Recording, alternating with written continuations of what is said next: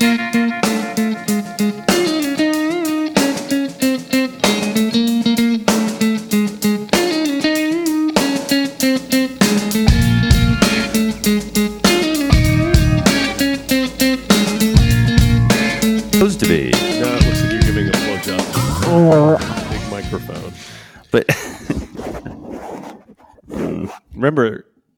this will be audio. good, good, good. So Every this is you- actually every time you touch that fucking thing, it makes a noise. everybody be quiet. Ugh.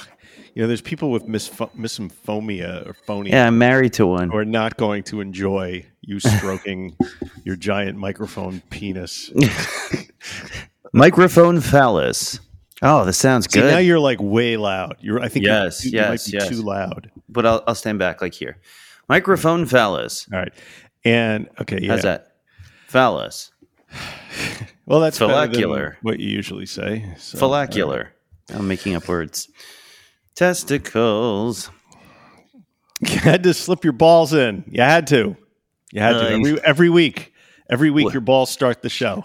What So- are what so what are we starting with? What wait, do we have a notes or something? You should put that phone down. Do we have any notes?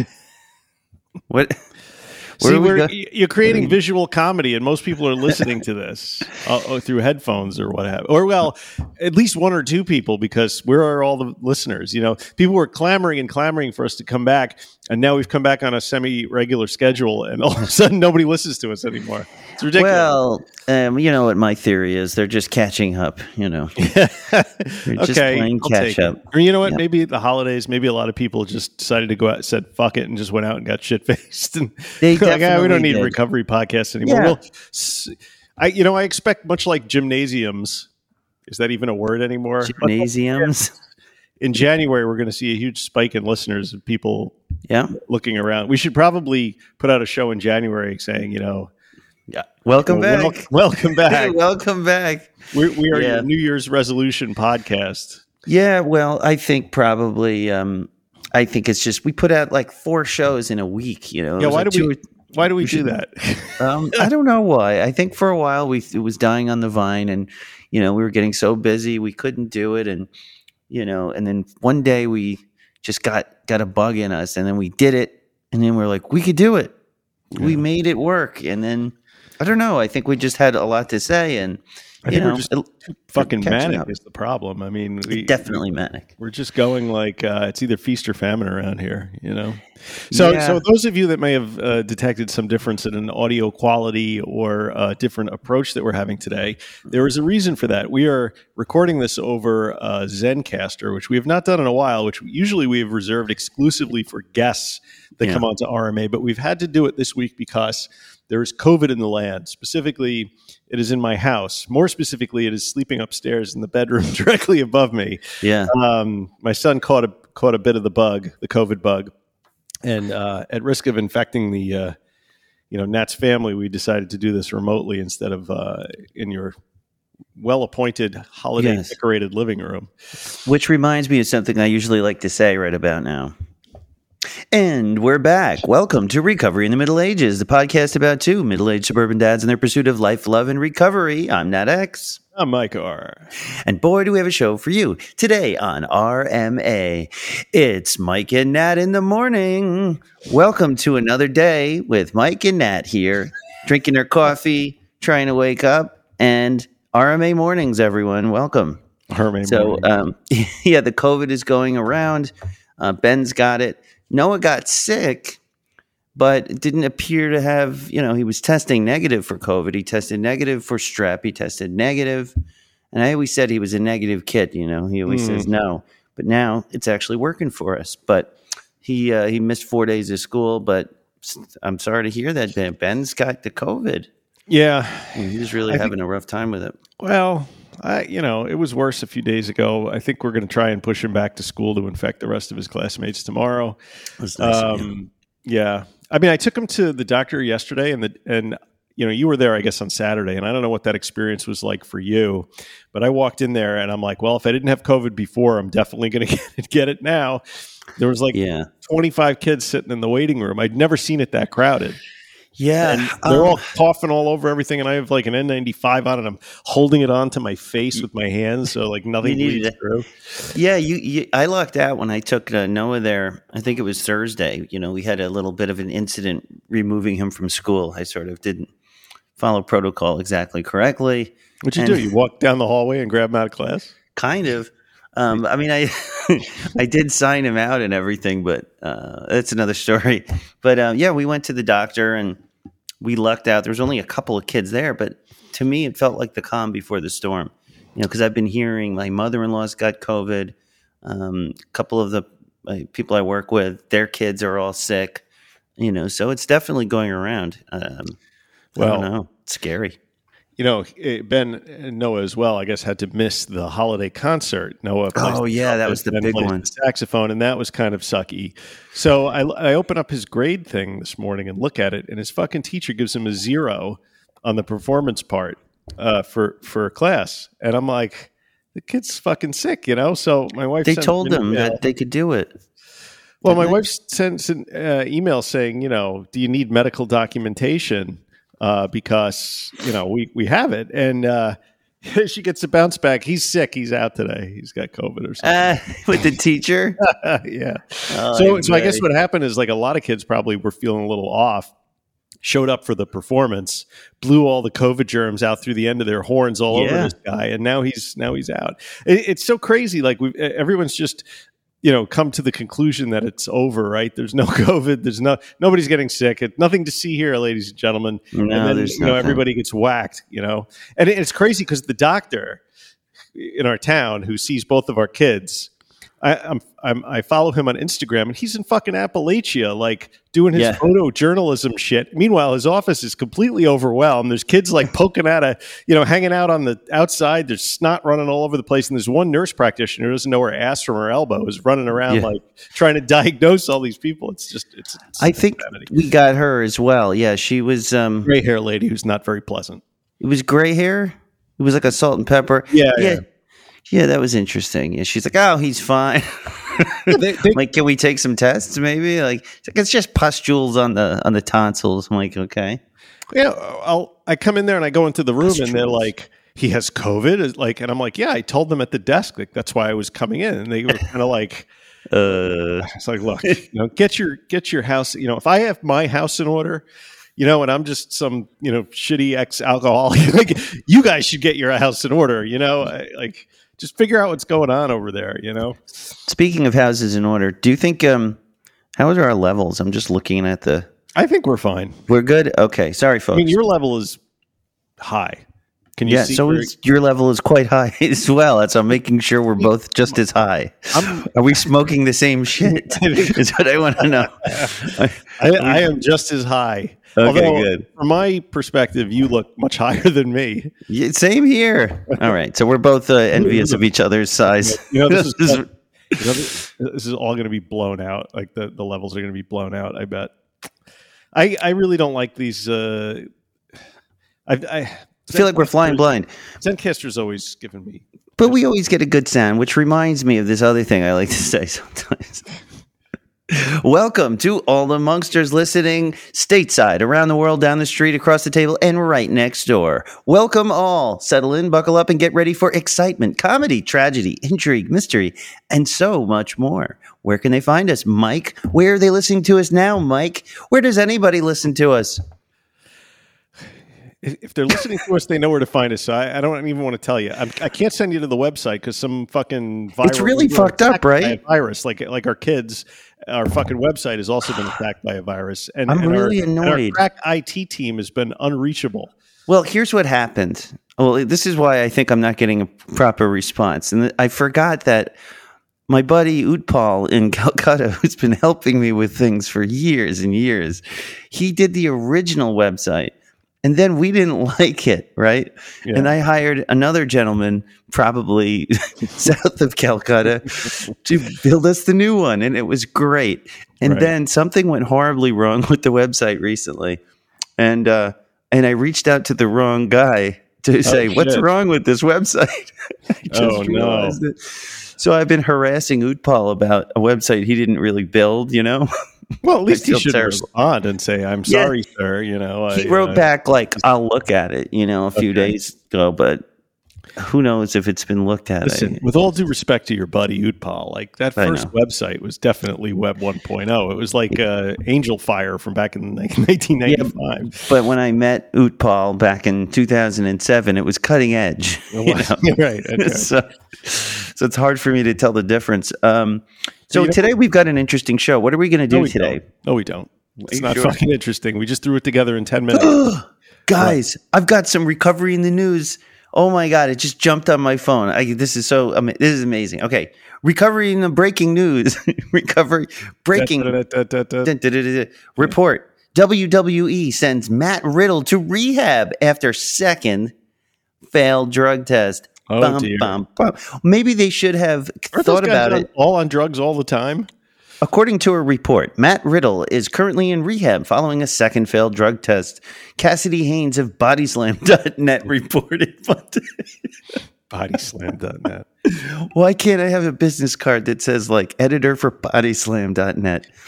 Might What work kind of drugs was Mike Riddle uh, doing? Matt that he needed to go to Riddle. who is a huge star and he's a wrestler, probably pot. You know, they have a t shirt that they sell that says 420 Bro, which is his whole shtick, is that he smokes pot. He's like a dude, like a bro. Then they Like, would send him to thing. rehab for weed if that's his like character in, in wrestling. Which would make no sense. Okay, so let's see what the guy from Body Slam is reporting here. Um, Riddle has written off last week's Raw. He was written off, meaning they told him he couldn't be on it due Thank to failing his second wrestling. drug test. When a proposed match against Seth Rollins for SummerSlam was, I, it doesn't say. Um, yeah, this is rough.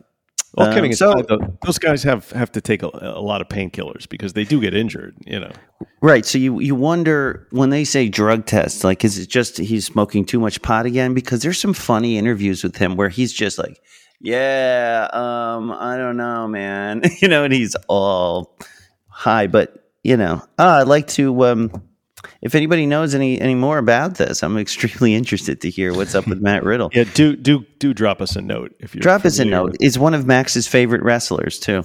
Oh, Um, well, you better so- not tell him that his uh, his hero is in rehab. Yeah, well, I had to explain what him, I don't know. he was wearing a 420 bro shirt on you know wrestling the other night and i'm trying to explain it and max is like he he he just knows it's a funny number because of his brother you know Yeah, like But, uh, sixty nine is a funny number. yeah 69 is hilarious 420 Four uh, six, yeah 69 420 so that Before is we- um, recovery in the wwe news Okay. Before we move on, we need to talk about alcohol recovery in the workplace. hmm Because talking about sobriety and proving it to your employer can be difficult. And our friends at SoberLink want to help. hmm matt riddle might need that Yeah. If you need a reliable way to present documented proof of sobriety to your um, wrestling organization uh, or a loved one, McMahon. to Vince McMahon, SoberLink can help. SoberLink is a high tech uh, portable breathalyzer system that uses facial recognition technology to verify identity. So Matt Riddle can stick his ugly mug in there and, uh, you know, we'll know it's him. Uh, it has unique sensors to ensure that no other air sources are being used. It sends results directly to your specified contacts.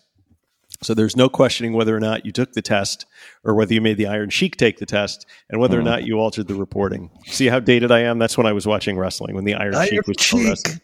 Um, this is why Hogan, you suck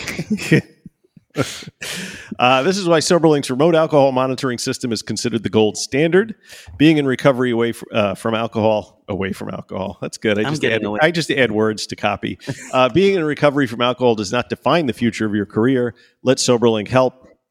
Uh, learn more about SoberLink and request an exclusive $50 off promo code by visiting www.soberlink.com slash middle hyphen ages.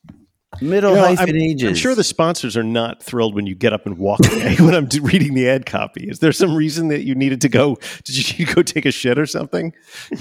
i needed more coffee Okay. can't right. you see this look at this face So this should not be construed as any any commentary you may have about SoberLink. No. Now you should say something nice about SoberLink for a couple of. SoberLink.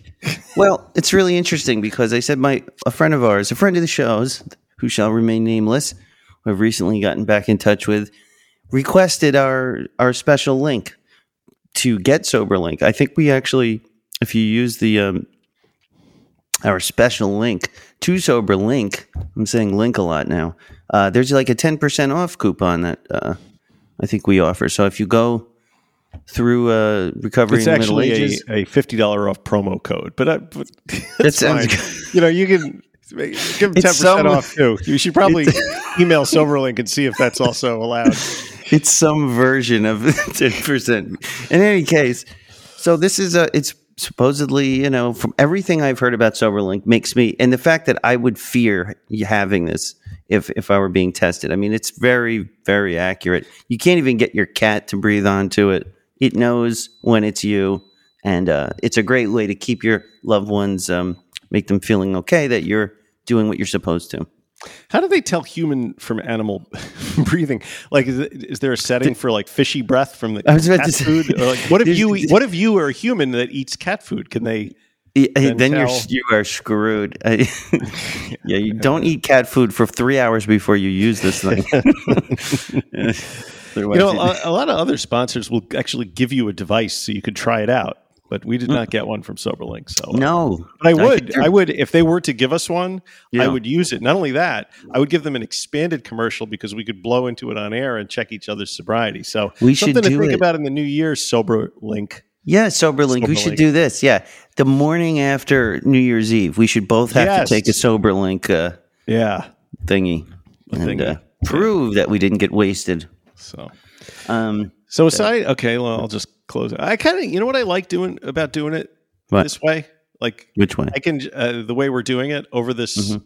Zencastr, because I can like, I can have websites up and I can look at them and I can close them and I can, you know, it's easier maybe than just this is- staring at your little phone. Let's see if you know the sound is good and we're comfortable. Maybe we could do it like this all the time. I like this mic. I got this really cool. It's the Which same mic? mic that uh, Oh, I think you Grant me. Has. Um, blue, and I think Yeah. um, Aaron has it too. I have More. one of those. I, it's, Jack's using it for video Yeah, games. it sounds so- good. Yeah, it It sounds really good. Sometimes those can handsome. be a little, a little uh, tinny, a little hot because it's a condenser. But Hmm. um, that Well, I set it to pretty good. dynamic. Did you know you could set the, the mic pattern? Yes, I know. So I didn't I set it to dynamic was one of the choices, though. Yep, it's the best choice. Right. It's my favorite choice. Right. So uh, in the last week since uh, we did the last show, uh, Yes. What what has happened besides? I mean, in my house, it's just been COVID, COVID, COVID. Well, it's been COVID, COVID, COVID, but one amazing thing that has happened to our show in the last week, something that we never thought would happen again. Losing listeners at a rapid, Well, rapid we rate. we got a, a review. Great reviews will be Oh, read on the air. Did yes. And um, guys, we have so much great stuff going on, especially on the Patreon, because there's a discussion group on patreon.com slash recovery in the Middle Ages. And um, we also we get reviews occasionally. And when we do, we read them on the air. So um, we got one recently, and here it is. Um, right? Yeah, you have it. I do. Okay, so Um, re- you should right. read it. So this one says, uh, new listeners, the name five stars uh, from Greg B. Love this podcast. I just started on my road to recovery in October. The tips to stay sober at Thanksgiving episode was a big help. Just the please, tips. please don't pull the plug on this podcast. Most other recovery podcasts I have found are dull, dry, and frankly make me want to drink you guys are easy enough to listen to that it's almost almost like a comedy podcast. Well, that's what we're going for. He's like, you didn't quite make it a comedy podcast. Almost. So thank you so much, Greg. Keep Yeah. listening. I'm glad that you enjoyed the um the tips and, and stuff like that. I think we should do more practical guide type stuff. People and get something out of that. And um I don't Yeah. know. Thank you, Greg. Thanks, Greg. If you don't want to drink after an hour of listening to the two of us, I think you're you're in a good shape. Your recovery is progressing nicely. Yes, yes. So we always love to hear from new Monksters. Guys, write us. Join us on the Facebook group. Uh, it's um, Recovery in the Middle Ages on Facebook. There's a private group. We have discussions, post funny memes, and uh, support each other's recovery. So come and join us. So along those lines, I don't know if you noticed yesterday, I posted a couple of uh, things on the the main Facebook page where we have like many Yeah, we got a- followers. all those there's like followers almost that for 8,000 people. don't listen to the podcast. Yeah. Um, but I, I'm trolling for stories, you know, and I'm I'm getting a little desperate because you know we're planning the Christmas show for next week, and uh, yes, I've had to I've I've asked for um, encouraging voicemails, so for, so for people to uh, encourage those who are earlier on in this journey than themselves, maybe Yeah. they could leave a bit of wisdom or advice. And uh, I also what did I, what else did I ask for? Well, I, I also asked for cheap celebrity booze stories. Like if you if you ever met a celebrity while you were drunk or while they were drunk, please share that with us. Um, and what I else? like. One other. Uh, oh yeah. What do you want for Christmas? What would you buy the alcoholic or the addict in your life uh, for Christmas? And I, I solicited both funny responses and serious responses. And do you know what? what? I got no responses. None yet. yeah, I'm trying to So, engage uh, the Monksters and be like, guys, are you still out there? And yes, in fact, they are. They're Some just, of them um, you know, it's cool because we're getting a lot of new listeners that are just catching up. You know, because if you think about it, people will find the show and they'll just start from begin from the beginning, and they're taking that whole journey that we took, getting to know each other. The Hmm. the, the sports store I used to own, the crashing down of the sports store, the changing of careers, you know, everything that is Yeah. going on in our lives. COVID gets documented. So uh, really, we've got a little documentary here. Yeah. So go back to number one. This is our 98th episode, and we are, you know, we might actually hit 100 in the new year. what are we going to do uh, for the don't 100th episode? We're going to have We a should party? get all of our old monksters on Let's just get drunk. And get wasted. Just kidding. Yeah. Um, so Uh, also, we yeah. wanted Stutz uh, reactions from uh, last week. I was oh, kind of yes. looking for Right. You asked for the Stutz reactions. So I said on the uh, Facebook page, Monksters Speak, for tomorrow's show, we are looking for your reactions and reviews of Stutz. Please post your wisdom here. Love Nat X. Um, yeah, I got a couple. So Eric B says, I need to watch it again, but I suspect it will become another tool in the toolbox for me. Uh, much like you dudes are. We're in your toolbox. Last few episodes have been spot on. Thank you, someone who likes the new format. Uh, keep rocking it, fellas. Thank you. Uh, and then Carrie uh, C says, I loved your show about Stutz. I watched the doc and registered it registered and felt like you guys broke it down perfectly. Oh, great. Nothing like Um, tooting our own horn. And then I think you wrote, you could also just tell us a crazy Christmas story. Yes, I'm always going for the cheap, the cheap laugh, the angle. Yeah. You know, I It was a good one. um, in any case, so thank you guys for uh, for get, for um, reaching out on there and uh, helping us out. Um, we always love to know what you guys think. You know, we watch these documentaries, read these books, but really, I, I haven't heard much about the Matthew Perry. Uh, I think everyone's sort of disgusted by it. Like it really, like everyone was so excited to discuss this Matthew Perry book until we all read it. And then it's been this kind of funny, like, ah, maybe we don't have to talk about this. Yeah, you know. You know the uh, the thing didn't get a lot of traction on the Discord. You know, the the book club. Uh, Yeah. you know, and But, I don't know um, if anybody's actually planning on um, having that that longer uh, conversation. You know, that was planned. You know, Yeah, I think but- maybe we ought to call it like we see it and um, try the next book uh, that we're going to talk about, which is going to be um, your friend Mackenzie Phillips. Oh, really? We're doing that one? I think we ought to because we've been talking about it, and Yeah, I just listened to it. yeah, it'd be a a good time to do the show. Um, Also, so today uh, we were going to do some news. I think. We're going to do that, but also I want to encourage you guys uh, if you want to participate in our Christmas show, give us a call Mm-hmm. uh, at our um, our Google Voice number at 516-888-6297. That's our hotline, and you can leave us a message.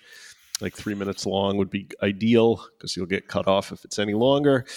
And we'll play it on the show. Don't identify yourself by name uh, if you don't want to be uh, identified by name. Just you know, you can leave it anonymously. It's fine.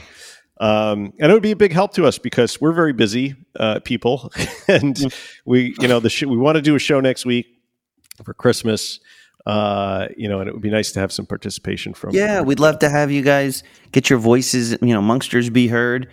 And uh, just, it's an opportunity to get a, a nice message out to all of the listeners, anybody who's struggling this, you know, holiday season, you know, just to hear your voice out there. You're struggling too, but you're getting through. And, You know, it always helps to hear those things. I know it helped Yeah. me when I was really struggling, and I would listen to you know books Yeah. or uh, podcasts. So hang in Yeah, it's nothing like uh, Christmas time. Uh, I used to do a lot of drugs on, or, or, around Christmas and other times as well. But Christmas was always a good time to do drugs because I remember one time I was living up in Buffalo, um, yeah, which I did for like uh, six six months, and uh, I was I pulled a geographic. I was trying to get out of the Bronx where you know crack was ubiquitous. It was there all the time, and I was participating in it all the time. And I was like, you know what, time to change my life. I'm going to move to Buffalo, New York, which is you know an up and coming Yeah. city in the It's a Rust hell of a freaking geographic. Uh, there were re- I had reasons, but Yeah. uh, so I, you know, it was actually a few months before I left the Bronx, I had kind of stopped doing crack, and so when I got up there, it, it didn't really occur to me until I was walking up El- Elmwood Avenue one day, which is uh, you know not a, not a particularly bad street uh, in downtown Buffalo, and I saw this guy across the street, and I saw a look in his eye, and I'm like, I know that look, you know. This guy knows where to where to get some some crack. And I had had a couple of drinks, and I just kind of walked up to him and I started talking to him, and you know, you know, fast forward like a half hour later, he's sitting in the front seat of my car, and I'm driving around east the east side of Buffalo, like well, he's running into buildings with ten dollars, and you know, the thing is, when, whenever I was scoring drugs with these guys, it was, you always have to be very careful. You couldn't give them a whole big wad of money all at once because they just run off with the whole thing. You'll never right? see them again. But if you parcel it out a little bit, and then when the first time they come back, you like you do a little with them, then they're like they're yours for the night. They, they, they're stuck to you like Velcro. So um, that was kind of the situation with this guy, and I think this was it wasn't Christmas Eve, but it was just like the day before Christmas Eve. So it was a very festive crack smoking experience. What the fuck is going on over there? the cat just sort of attacked me. I'm not sure why. yeah. Go on. So anyway, I spent I spent the better part of an evening, uh, you know, with this guy in the driving him around the east side of Buffalo, where I, I really didn't know where I was going, and it was extremely uh, dangerous. Uh, but I'd come from the Bronx, so I figured nothing in Buffalo could possibly Right. be any worse than anything that happened there. But you know, as it turned out, in Buffalo, like I was involved in a bank robbery, and, and a uh, and somebody tried chased me through the snow to try and steal my mountain bike. Like I could, I had more crimes per, perpetrated on me in Buffalo than I did in the like two years in the Bronx. But uh, Yeah, you Hey. get this superhuman feeling when you go to those, you know, when you come from New York, you know, I, like at college when I went upstate New York, in that small town, you get this superhuman feeling, or at least I did. Like, hey, I'm from Long Island. I'm from New York, you know, Yeah, I can right. get away with anything, you know? right, right. Um, I, I just should, and I think I've told the story before. I should just note for the if there are any federal officers listening, I didn't, I wasn't participating in robbing the bank. I was the victim of a bank robbery. I was working Victim. at a bank at the time. Yeah, yeah. Yeah, So, uh, Buffalo could be rough. That was the only time that I that I uh, I did crack when I lived for the six months I lived up there. I kind of got into running and kind of put down the put down the drugs for a few years after that. But um, but I kept running into that guy like uh, all the time, and he would always kind of sidle up to me, be like, "Hey man, you're looking, you, you know, you're looking to score." And I'd be like, "No, no, no, I'm going to the food co-op right now." Like, you, know, You got those I'll catch up Andrew with you later, Jacksons. man. You know. Yeah. Give me those George Washingtons, man. You got But it was pretty dicey because my girlfriend, who I was living with at the time, like, you know, I she was like, "How do you know that guy?" I'm like, "I don't know. I I talked to him on the street one day, you know." I had incidents like that where they're you know, the guy you don't want your girlfriend to know you're friends with because she knows exactly why they're you would be friends Yeah. with them. Right. I don't know that guy. It's like, hey man, what happened? Remember we were going to start that company together? And you're like, no, no, no. that wasn't me. I'm so sorry. Um, must be thinking of someone else. Um, yeah. So what? So what comes next, Nat? what comes next? You know what comes It- next? What? What comes next, Nat? Uh, recovery in the news. no. Okay, sure. I'll have to put. I'll have to splice the music in because I can't do it here. Down, down. Yeah, we've got some news stories. Or we were going to talk life. I mean, we did enough life update talking. This is Well, what it not a hell of a like lot happened this week. Yeah, yeah, yeah. It was. Um, Wait a it was one of those. You did something, didn't What you? What did I do? You Oh yeah, we had a really interesting. Yeah, actually, um, as you guys, may, I may have spoken about on the show. My wife had an annual uh, holiday party. Cat, what is the cat attacking me for? Stop it! He's just stalking me and then attacks. that's what they do. Yeah, but I've never seen this side of him. I don't know what. Maybe he's on drugs.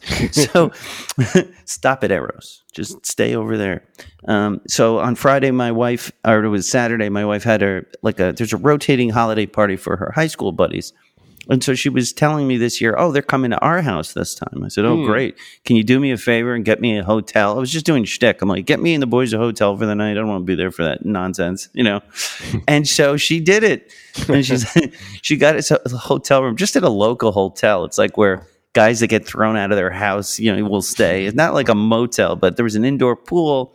It was That's nice enough. It was fun. Me and the boys uh, went there. We set up the uh, Xbox and um, in the in the hotel room and hung out. Ordered room service, and it was a good time. You know, the next morning I had to get them ready for church from the hotel. Go straight to church and then Wow. do the uh, pageant practice, and then boom.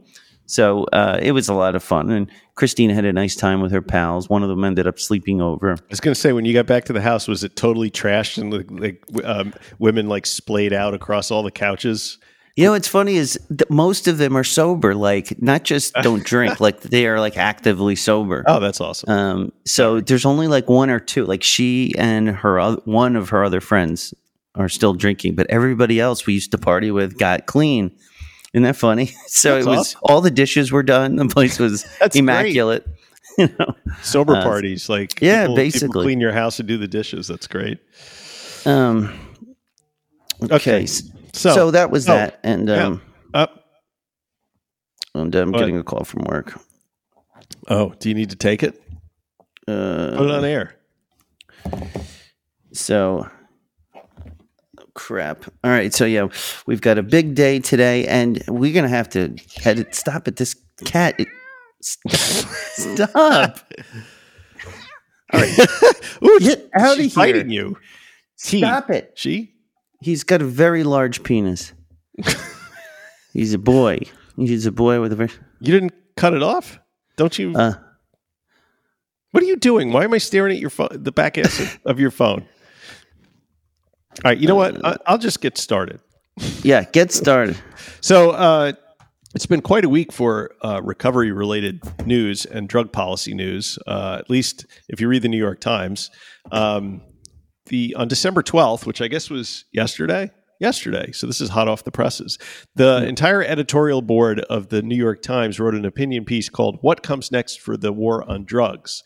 Mhm. Question mark. The beginning Question mark. the beginning of the end.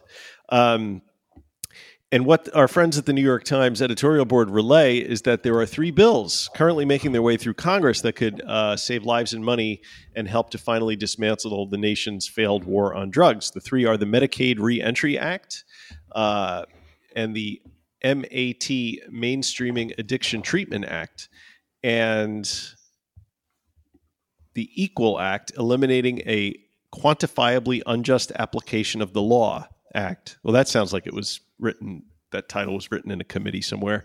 Uh, They all have bipartisan support and could be passed by the lame duck session of Congress. So, what are they? Well, uh, the MAT Act is pretty interesting because it would eliminate uh, the special DEA waiver that doctors have to apply for in order to pr- prescribe buprenorphine.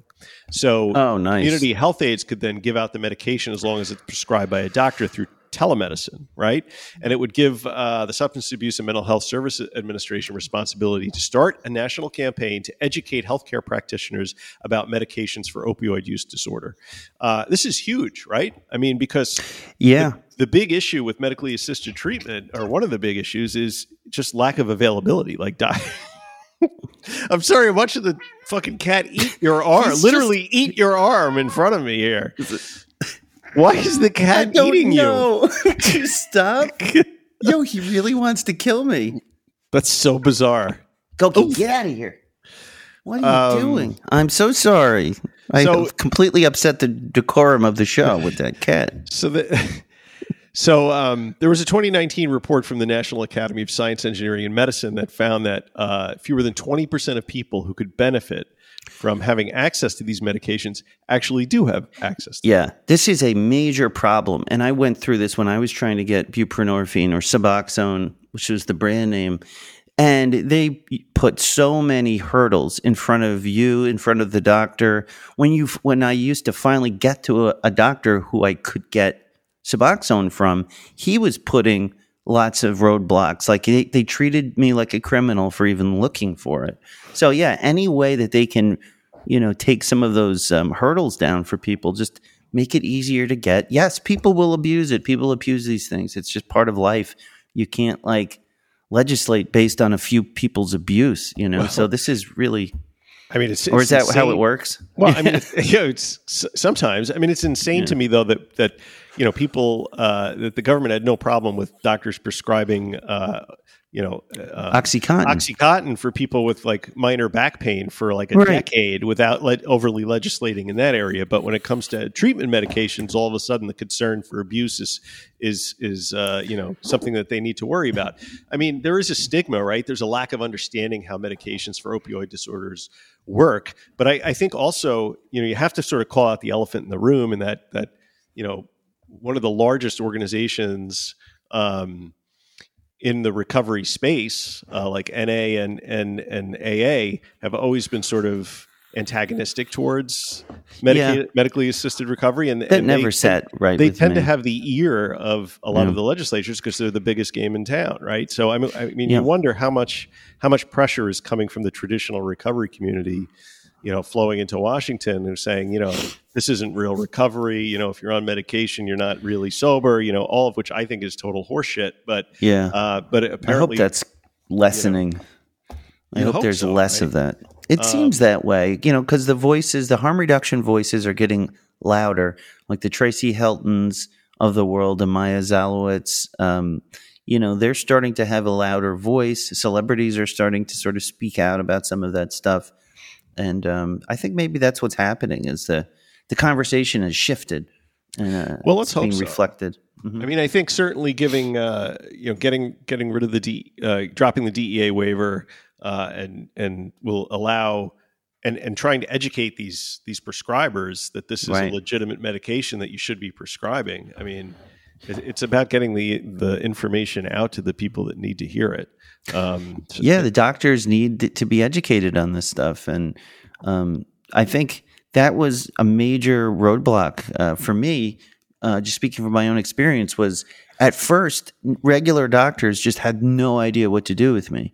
You know, when I first went to my general practitioner to be like, um, I have a problem like with opiates. I said at the time. Nobody wanted to say heroin back then. It was this big dirty word, and now it's like it's just everywhere. Nobody cares um, as far as like being embarrassed anymore. Actually, that's not true sometimes, but it's much less than it was. I didn't want to say the word heroin, but when I went to my uh, doctor, my general practitioner with it, he just he's just like um, go to the hospital, you know, and I did just like a regular hospital.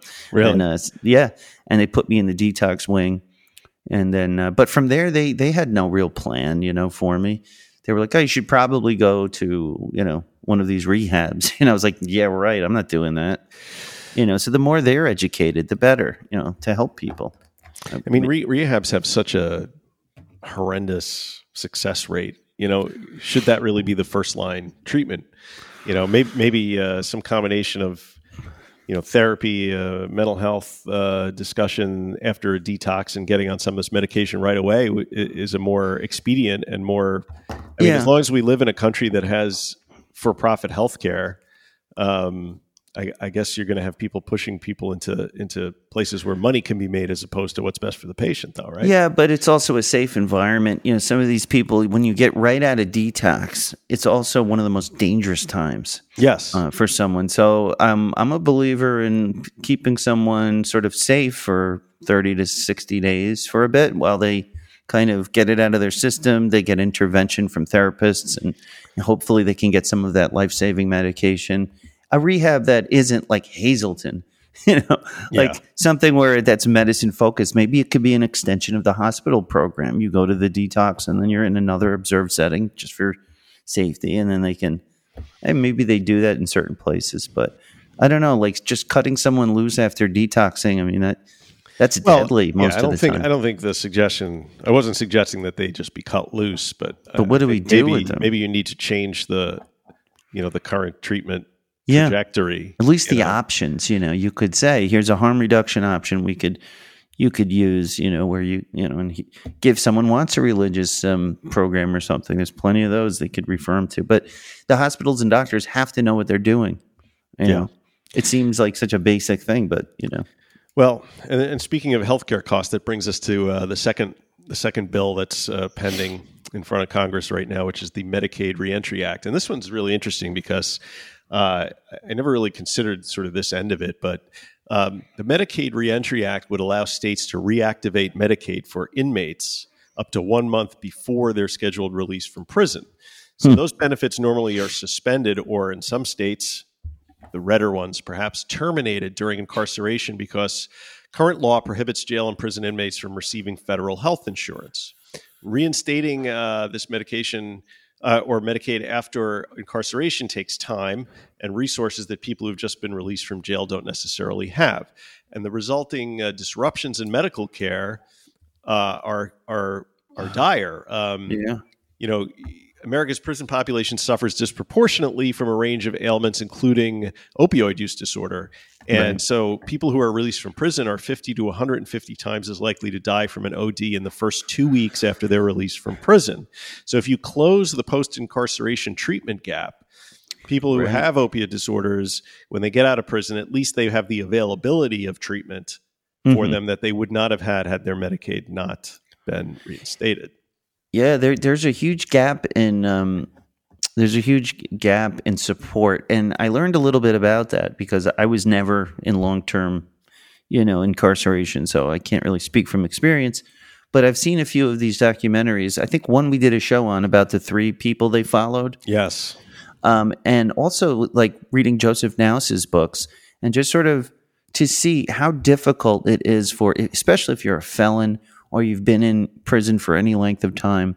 Um, and usually you know if they're doing really good with the prison programs and they're sober and you know they're doing great that period of time just getting resettled into the world is so difficult and it's such an uphill battle. Right. Uh, we could really if you want to talk in terms of money we would save money by making sure we're not getting the recidivism mm-hmm. rate up so high meaning people going back into prison um, maybe uh, maybe they could look at it from a monetary perspective you know, yes, it costs money to have these support programs, but it also will save you in prison space, hopefully. And then the people can really help contribute back to society more easily. Um, yeah, so that's a, that's a great, uh, and that's one of those little things I never thought of. Right. You know, until that I heard that story. Like, sure, if they're getting you know Medicaid or they need it, they should have it ready for them when they're finally free, so they're not you know going without treatment. I mean, I think it, it, you know, in in some sense, it would be folly to assume that people are, you know, going to take advantage of that kind of thing. You know, when they get out of prison, um, you know, maybe they're maybe we're talking about a small subset of people who are released, but they actually did a study in Rhode Island, um, you know, where where they did reinstate the Medicaid a month prior to release and it reduced post incarceration overdose fatalities by 60% because these patients could access methadone and buprenorphine during incarceration uh, and immediately after release without any disruption. So instead of sending people off with like a pamphlet, you know, you connect them with treatment while they're inside and then they can continue it when they're outside, right? Now, I have a question about um, incarceration. So I know that when you get out of prison, do you always have a parole officer or per- parole supervision for a time? Only or, if you're out on probation or parole. So, like, there, okay, so because there's that system is out there, and you know, for those people who have parole or probation situations where they could be, you know, that because I was on probation, so I, I know that it, it's a regular thing. They are trying to help most of the time, and they, they, you know, my probation officer helped me you know, find different treat. He was really great though, but you know, so they're in a position to do that. But I would worry also about the people who were not on probation or um, parole. Like, who is supporting them? And uh, if the answer is nobody, maybe that should be looked at. There should be some kind of at least um, optional. And I know there's a lot of like volunteer organizations who yeah. step in, but um, yeah, there should really be some kind of like think of mind the gap you know, when you're in England, there's a gap between the subway or the tube and the platform. You know, we need some kind of um, help over the gap back into society. We have those gaps in New York too, you know. But we don't call we don't say mind the gap, which no, is very say, British. Stand Yo, asshole, look the- out for the hole. Stand clear of the closing doors, please. Stand clear of the closing doors, please. Um, yeah, I don't know. That's that's a that's a good question. I mean, you know, there's a limited taxpayer resources, so the idea of getting people to spend them on something like um, released prisoners and keeping them from relapsing, you know, difficult, difficult to Yeah. do unless you unless you couch that in terms of it's going to save society money and resources over the long haul, right? Yeah, and uh, if you can just get people to be patient and smart enough to like understand the concept of that instead of prisoners criminal bad, you know, Yeah. regular people good. You know, once you can get away from that and look at people more holistically, it's like these are just human beings and they have potential and you know, they have rights. Yeah, Um, that might be uh, asking a bit too much. Of, Yeah. You know, we can't even. I mean, this isn't the time or the place to get into the how screwed up all le- levels of government are and why we can't ever seem to get anything done in this country. But you know, it's it's a real hard sell you know, when you have an issue like this, right? Yeah. Everybody wants potholes filled. That we can kind of, kind of come up with the the wherewithal to do that. Although on Long Island, that always seems to be a challenge Yeah. every year. But uh, you know, when it comes to something like this, it's, you know. So speaking of like keeping people out of prison, because that would be the the best thing to do, right? Would be to keep people out of prison in the first place.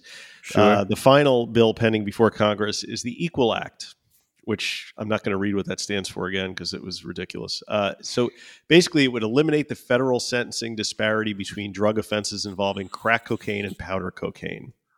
Oh, I remember, and that's just uh, it's just been submitted, or has it passed? It's it's so uh, it's an interesting history, right? So it in 1986 when crack was uh, new and and destroying cities and lives across America, including including mine. Um, basically, it said that 50 grams of crack, uh, this law they passed, was the equivalent of 5,000 grams of powder cocaine, and Mhm. possession of either would get you a minimum mandatory of 10 years. Right. Right. I remember reading about that. Yeah. And it was based on this idea, which has since been disproven, that crack is far more addictive than powder cocaine. Um, and that ended up with a lot of people doing a lot of time. Um, and of course, far more people going to prison for crack were people of color because crack was smoked more in the, those communities because it was cheaper. You could buy a hit of crack in a vial for a couple of bucks, which is also great for a college student like myself that delivered pizza and didn't have a lot of money because who could afford 25 bucks for a quarter gram, you know, or a hundred dollars a gram when I could, you know, go up the corner and, and see Ralphie and get, and get a bottle for five bucks, you know?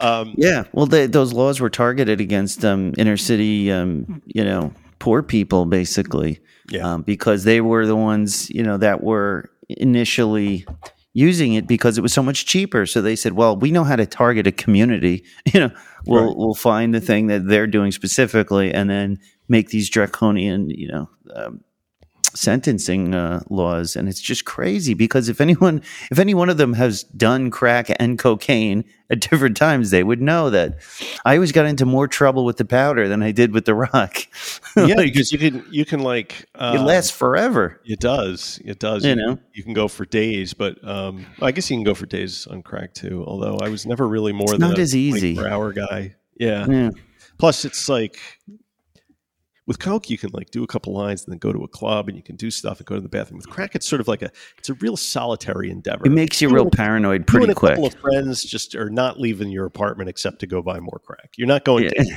yeah, yeah exactly Although I did go to the Limelight during the 80s, and I remember being a couple of times, I remember being surprised at the amount of crack smoking that was going on in the bathroom in there. And I was like, damn, but those people probably never left the bathroom. well that's yeah that was me Yeah. i would if i went into the bathroom with that stuff i wasn't coming out until i was done and needed Right. more Right. It's I just out of money or out of crack. That, that's right. Uh, so in 2010, they reduced the crack to powder ratio from 101 to 18 to 1. So I guess that, that sounds like some kind of compromise deal that went through Congress. Um, but the Equal Act would eliminate it altogether. And the, the positive result of that would be about s- almost 8,000 people who are serving really long sentences uh, for crack could be released on an average of six years earlier. So that's uh, in the aggregate. The New York Times did the math and said that's 46,500 fewer years in prison, which I guess Very- saves, saves the federal government plenty of money that they can then funnel to their congressional districts. Uh, Yeah, or to supporting marijuana, um, you know, tax legislation or something. Right. I mean, uh, but you know what? I was very encouraged to see the, this, this discussion in the New York Times uh, in the editorial section. Um, you know, basically saying that what everybody's kind of known from everybody from the DEA on to the street addict is that the, the war on drugs has been a failure. Um, Right. You know, overdose deaths are as higher high as they've ever been, and the number of people in prison for drug offenses remains stubbornly and egregiously high. So, yeah, you know, these are this is a good place to start. Uh, I think what you need to do, you know, my personal opinion is you take ninety percent of the money away from enforcement and you put it into, you know, education and uh, try and try and fix the problem that was created by uh, the pharmaceutical companies and the, the easy access to opi- opioids that has characterized Yeah. the last you know 15 20 years there's a lot Um, of damage to repair. you know but you know just putting people in jail is is it doesn't really solve the problem in any No. systemic way it may it may solve your individual problem because i've i've heard People get clean in people who are like if it wasn't for prison i'd still be out there doing drugs Yeah. right Yeah, you But- hear that every once in a while. Someone who says prison completely. You know, there's a, a few books I've read about people's journey through prison and getting clean in prison, and then yeah, it's interesting. Everybody kind of has a different experience with that. You know, that journey. But I think for the most part, it's not positive. yeah oh, you, are you picking the cat up in the oh, back? yeah Do you, do you feed that animal or he never does this. It's you know what? It's something. There's a new something on the dining room table, and it's me. And there's this big blue phallus that I'm speaking into, and okay maybe he's bugged out by it, and he's just sort of giving me the thousand yard stare. all right so Um, we have a uh we have Drug another, laws. yeah we have another article Uh, Okay, but do you think we might need to take a, a short break and be back after these words let's take a quick break, and we'll be right back after these words. All right.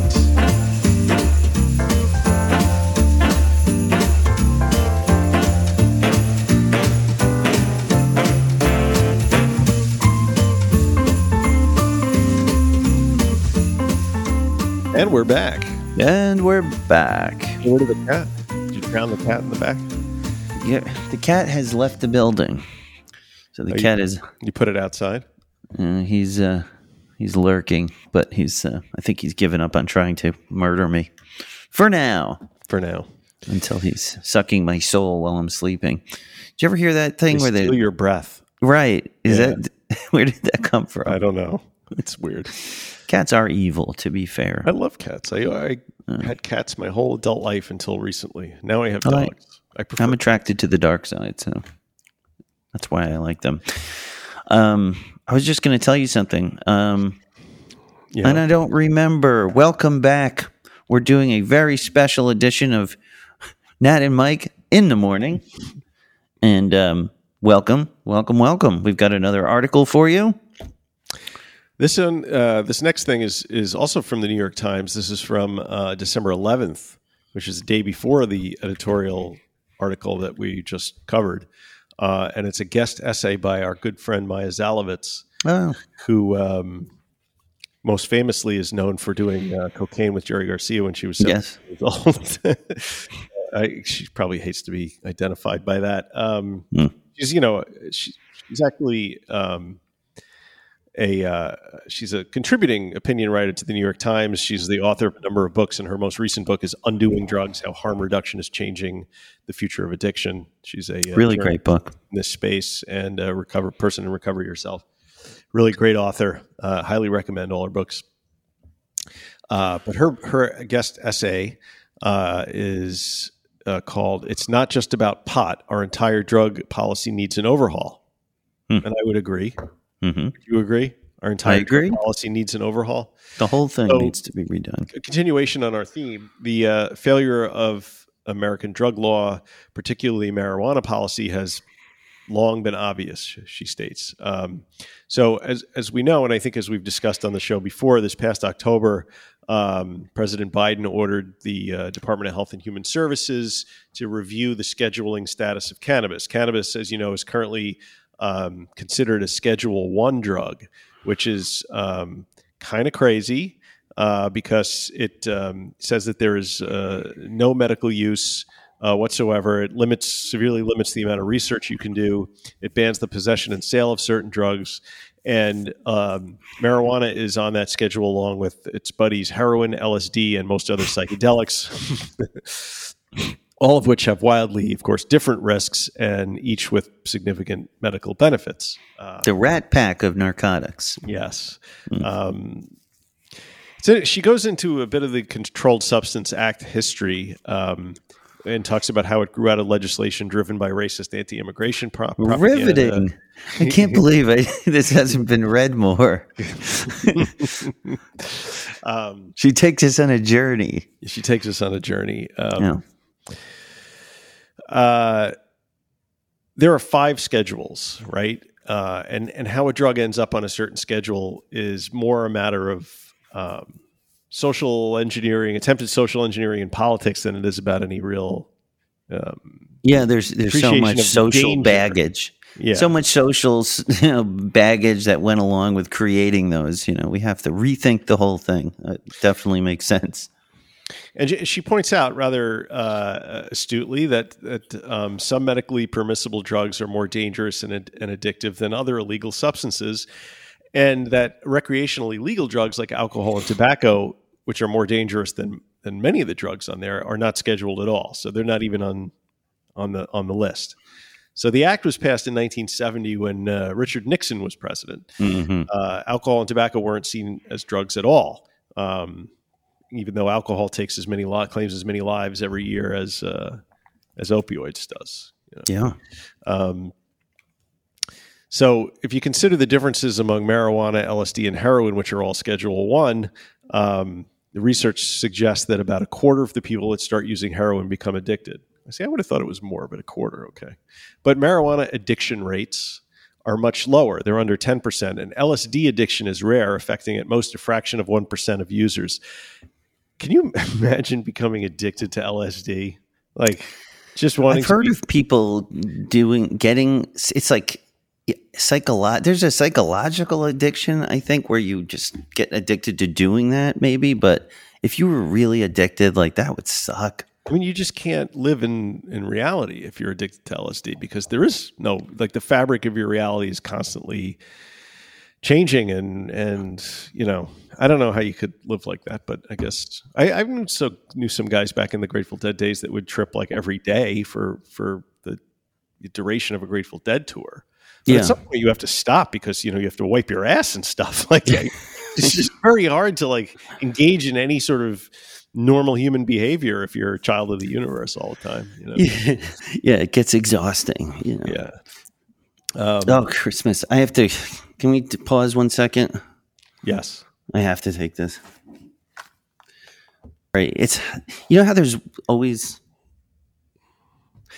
Sorry about that. There's there's always one client where if they call once and you send it to voicemail because you're doing something else, you can get away with it. Maybe they'll email you, maybe whatever. They'll leave a message. When they call back again after you send them to voicemail, Yeah. that's a must pick up. And it wasn't even, of course, it wasn't an emergency. No. They just People- wanted attention. People need to need their attention. Very sorry about that. So, moving back to being a, a star child of the universe all the time, um, I did acid so much that I began to get used to it when I was in high school. Mm, you can build Um, build up a tolerance to it. I, I took it a few days in a row uh, on a couple of occasions. Yeah, it was weird. I used to think of it as I remember thinking this as a as a kid in high school. Like I would do it, and then it would start to like percolate. You'd start to see the colors, and you would get that. You would feel like the shift had happened. You know, the mm-hmm. moment where you're like, okay, I'm I'm there. You know, and I did it a couple of times, and I go, huh, like this isn't like as exciting as it used to be, and it's just like a familiar place. And I remember thinking I was out of my brain, of course, but I remember thinking like, huh, this is it. You know, like I don't know. Like I started getting used to the feeling. It's like when you first go to a new place, it's like exciting, and then if you do it too much, I was kind of like, oh, you know, it's just like visiting an old neighborhood or something. it's just really the, weird The thought. neighborhood is at the outer edges of the cosmos. yeah, and, uh, yeah, yeah. So yeah, building up a tolerance, and yeah, you hear stories about the guy eating fifty hits of acid, and how is that possible? I mean, if I took two, I was out of my mind. Yeah, it so it must on- be a tolerance thing. It depends on the acid too, right? Yeah, true, true. Um, but you, even still, I mean, you can't OD on LSD um, or marijuana for that matter. And You can't OD on LSD. What about all those stories about the megadose and well, you can drive yourself nutso, but you can't kill yourself with it. yeah, okay, yeah, Uh, just uh, make you like want we- to kill it's yourself. Sort of like weed in that respect, you know. I, but I mean, I guess I guess the the thing that she's call, calling attention to is the fact that LSD, marijuana, and heroin, uh, you know, heroin addiction being the deadliest condition in psychiatry, as it's called, um, are are on the same schedule, and um, they they shouldn't be. Um, meanwhile, of course, you know, cigarettes hook two thirds of the people that try them and kill about half of all users, and alcohol um, can cause overdose deaths, and uh, that escapes any sort of regulation under the Controlled Substances Act. So, really, no science to the Controlled Substances Act. It was just No. uh, an attempt to justify existing harsh drug laws. Like in the late '60s, once they realized that that LSD had gotten out into the general public and people were really enjoying it, and it was causing people to like try and do weird shit like levitate the Pentagon, and and you know it started getting in, in the way of the the war in Vietnam it was made illegal in you know the late 60s but up until that point it was legal. So at the time that the grateful dead were having all those um, big acid tests and everybody in san francisco was like painting the, their faces day glow and everything lsd was still legal in this country. But yeah, that's um, crazy. and then of course you That's have so like cool. the, the idea you know the laws that were passed in the in the earlier part of the century like um, like blacks who used cocaine and chinese guys that used opium. It was very racist stereotype you know and that was the 1914 harrison narcotics act which prohibited non-medical use of cocaine and opium and the the 1937 law that banned marijuana was fueled by racism against Mexicans and racist fears about black jazzmen spreading both addiction and seductive music. seductive jazz music. That was that was my biggest fear. You know, Yeah. yeah.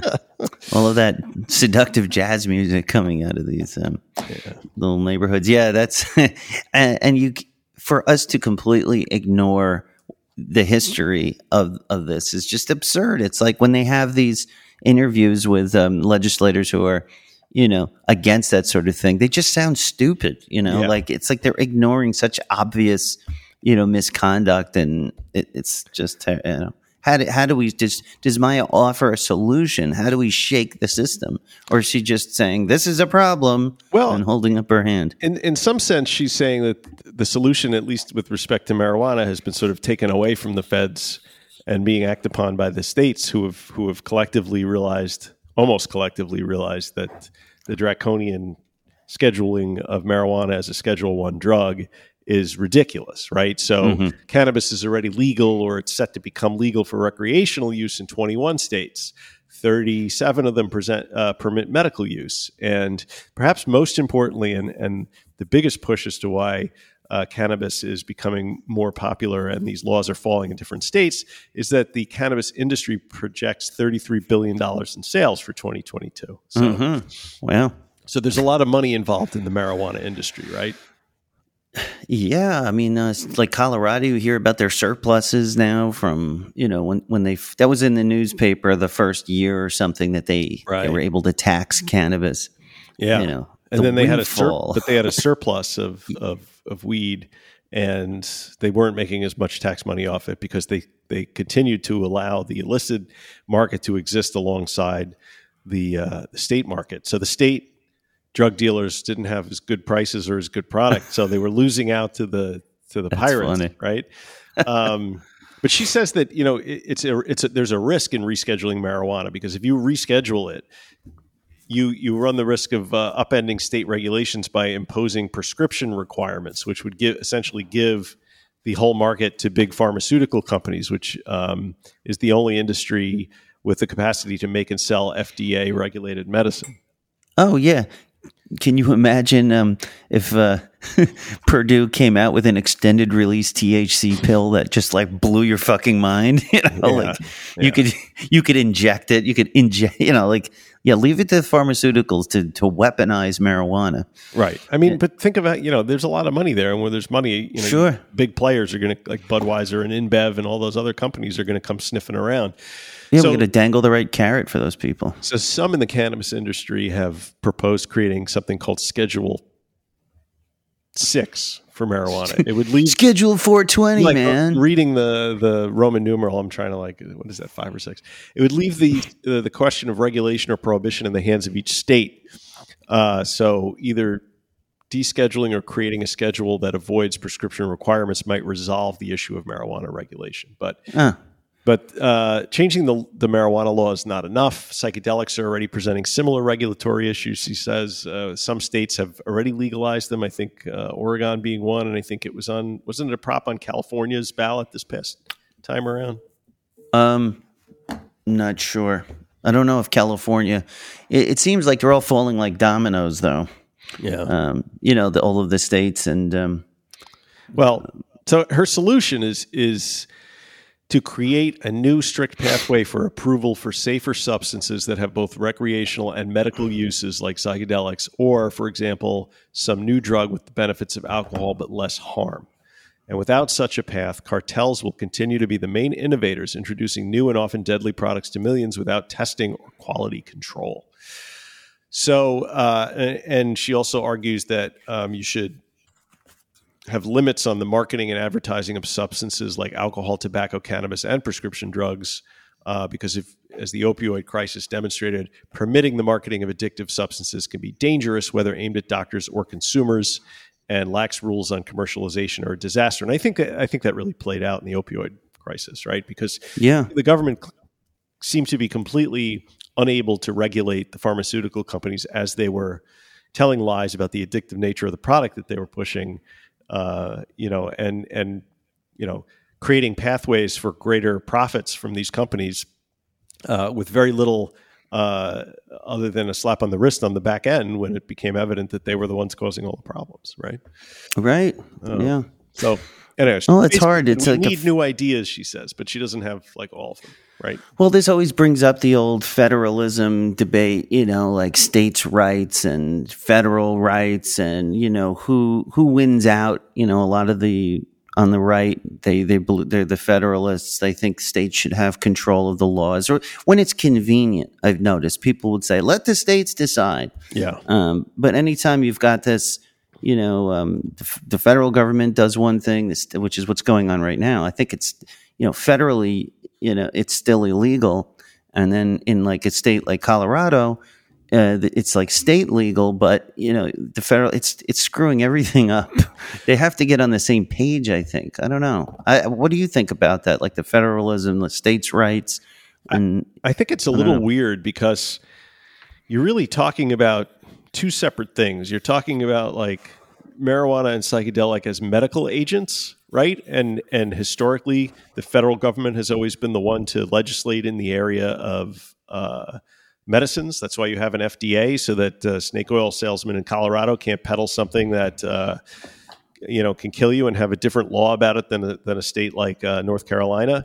Uh, yeah, but on the other hand, you're also talking about these things being used recreationally, which which is is different from the medical use. So, you know, should should should recreational use be decided by the states because it's a, a lifestyle social choice, and the medical stuff be regulated by the federal government because uh, it's it's medicine? You know, I don't know if you can Mm. even have that dual regulation path, but maybe that's something to think about. Yeah. Yeah. What do you guys think out there? Tell us your thoughts on this uh, topic. Uh, Mike R at middleagesrecovery.com. I'd be interested to hear what the Monksters have to say. Yeah, send me Um, about emails, this. please. I, I don't This is not an easy answer. Um, it's something that um, there's still a lot to work out. I don't think we're going to solve it, but you know, we are not going to solve it. we're Um, not activists. we're podcast hosts. We are podcast hosts. Um, with that, I think I need to wrap up. Yeah, we're done. Um, my phone is blowing up. the The work train is starting to pile up. Yeah, we've got people waiting at the station. They're like knocking on the door. I'm Yeah. saying one minute, one minute. but I, I, I, got, um, I have 20 emails. I just looked at my phone. I know it's so nerve wracking. um, so um, that about does it for today. I know I had a great time. Did you? Yeah, it was awesome. Thank you so much for listening, guys. Visit us at middleagesrecovery.com once we fix it. Podbean, Apple Podcast, uh, Instagram, Spotify, YouTube, and Twitter. So tweet us at what you twit. Support your favorite show. Guys, five star reviews on Apple Podcasts. We will read it. Yes. We're also on Spotify. Uh, they have a review system, I think Stitcher as well. Um, reach out, join us on the Facebook group. It's a private uh, support recovery group, Recovery in the Middle Ages, uh, for a higher level of care and more one on one with the monksters and the inner sanctum. Go to patreon.com slash recovery in the Middle Ages and sign up. Please note we And don't finally- provide we don't provide care. No, we don't provide care. Don't Is- provide this is a peer support network. That's right. Peer support. There we go. If you love the show and you want to help us and others, share it with a friend and uh, help grow the RMA movement. And as we say, non proficiat perfectum. That's progress, not perfection. See you next time. Stay fresh, cheese bags, and hang Be in good. there. It's the holiday season, and you're going to be all right. Holiday show coming soon.